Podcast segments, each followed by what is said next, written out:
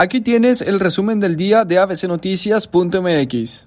El incremento de contagios de COVID-19 catapultó a Nuevo León al tercer puesto del listado de entidades federativas con más casos positivos de esta enfermedad en el país. Con un total de 10.389 contagios, Nuevo León solo está por debajo de la Ciudad de México con 47.047 casos y el Estado de México con 33.480 positivos. Los casos en Nuevo León crecieron de manera exponencial al grado de superar entidades como Tabasco, Puebla, Veracruz y Baja California, las cuales habían ocupado los primeros puestos desde el arranque de la pandemia. Solamente nos gana la Ciudad de México y el Estado de México.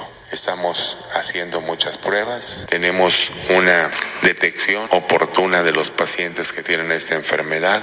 Con el bloqueo de la carretera a Salinas Victoria frente al penal de Apodaca, un grupo de inconformes exigió el traslado de sus familiares internos al reclusorio de Cadereyta. Los manifestantes exigieron el cambio de centro penitenciario porque los reos han sido víctimas de violencia. Aproximadamente a las 4 de la tarde, familiares de Jonathan Enrique González Rivera, Luis Eduardo Pérez Monsiváis, Juan Manuel Garza Ovalle y Aldo Azael Castillo Méndez cerraron la vialidad para pedir el traslado de los mismos al penal de Cadereyta. Al interior del penal de Apodaca, elementos de seguridad penitenciaria y de la Corporación de Seguridad Estatal se mantuvieron a la expectativa por la manifestación.